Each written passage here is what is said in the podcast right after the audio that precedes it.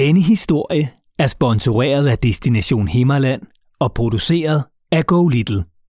God fornøjelse. Du lytter til en podcast for Go Little.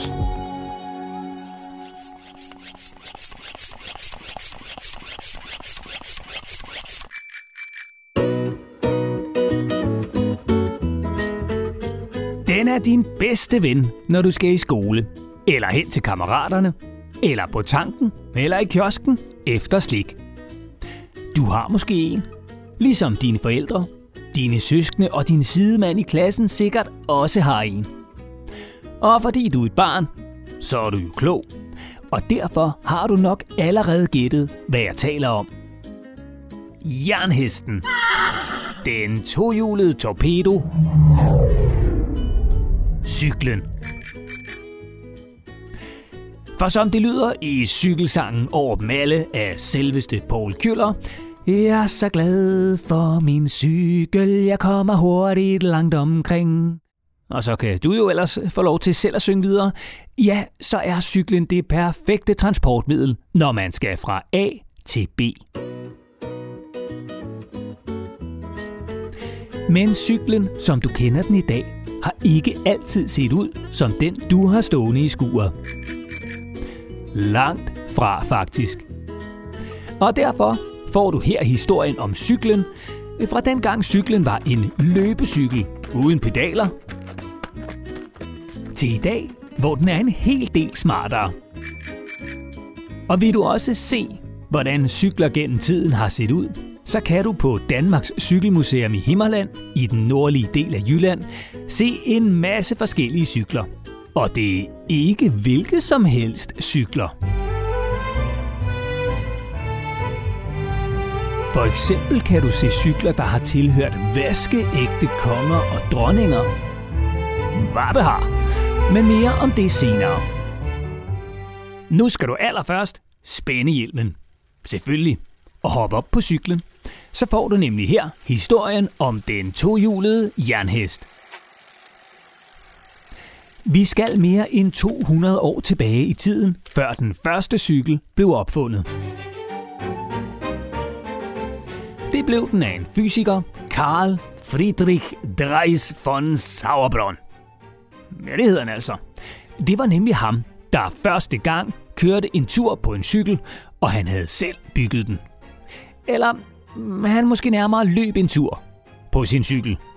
For den allerførste cykel var nemlig helt uden pedaler, og man skulle derfor bruge sine ben for at komme frem. Cyklen blev derfor også kaldt en løbemaskine. Og du kan jo selv lige prøve at forestille dig, hvordan det ville være at løbe i skole på din cykel, fordi den ikke havde nogen pedaler. Lidt skørt. Og du ville nok også få ret så trætte og ømme ben, især hvis du har langt til skole. Det var først omkring 50 år senere, at der var en klog franskmand, der fik den smarte idé at sætte pedaler på cyklen, så man nu kunne, altså cykle-cykle.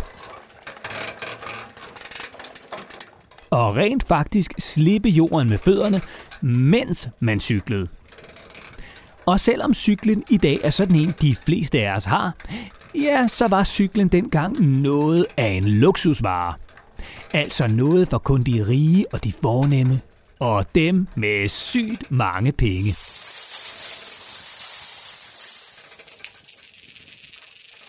Der blev også oprettet cykelskoler, så man kunne lære at balancere på to hjul, uden at vælte på hovedet lige ned i asfalten. Au! For cykelhjelmen, ja, den var der altså ingen, der havde tænkt på dengang.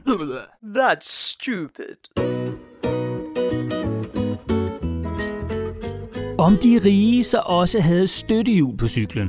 Ja, det ved jeg ikke.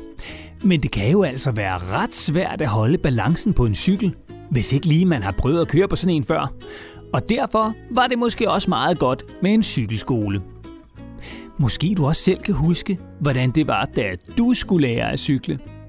Men jeg kan i hvert fald godt huske det. Jeg væltede og væltede Ah! og væltede. Og græd nok også en lille smule undervejs. Og nu vi er ved at vælte, ja, så blev der på et tidspunkt opfundet en cykel, der hed en Væltepeter. Ouch! Ret spøjs navn til en cykel. Synes du ikke? Men cyklen så nu også ret spøjs ud. Og på den måde passede navnet måske meget godt. Cyklen havde nemlig et kæmpestort forhjul og et meget mindre baghjul. Og så var den helt ualmindelig svær at holde balancen på. Og derfor fik cyklen altså øgenavnet Væltepeter. Men i takt med, at tiden gik, fik cyklerne både et udseende, der ligner det, vi kender i dag, ligesom cyklen heller ikke længere kun var noget for de rige. Folk som du og jeg fik også en cykel, og alle og enhver kunne pludselig bare drøne derudad på den tohjulede jernhest. I dag findes der alle mulige former for cykler. Der er de hurtige racercykler, som professionelle cykelryttere kører på, når de kører cykelløb. Tour de France for eksempel. Der er mountainbikes, som med lidt bredere dæk er rigtig gode til en tur i skoven. Der er noget, der hedder tandemcykler, som man kan cykle på to af gangen. Og så er der endda også cykler med en lille elmotor på. Så det bliver knapt så hårdt at cykle hele den lange vej op ad en bakke. Og der er mange, mange flere forskellige slags cykler. Du kan jo selv prøve at se, hvor mange forskellige cykler du kan tælle næste gang du går en tur med din mor og far. Eller cykler en tur. Husk bare at holde øje med trafikken imens. Og er du vild med cykler, ja, så er det bare at smutte forbi Danmarks Cykelmuseum i Himmerland i den nordlige del af Jylland. Her kan du nemlig se sådan cirka 150 forskellige cykler. Og det er alt fra træcykler til væltepetercykler til de moderne udgaver, som du kender i dag. Ligesom du på museet altså også kan se kongelige cykler. For ligesom du af og til svinger dig i cykelsadlen, ja, så gør de kongelige det også. Og på Cykelmuseet kan du derfor se dronning Ingrid og kong Frederik den 9. cykler.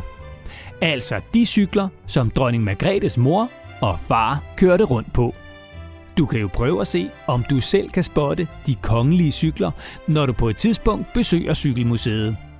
Og husk så bare at sætte håret og bukke eller nej. Det er jo trods alt en kongelig, du står overfor.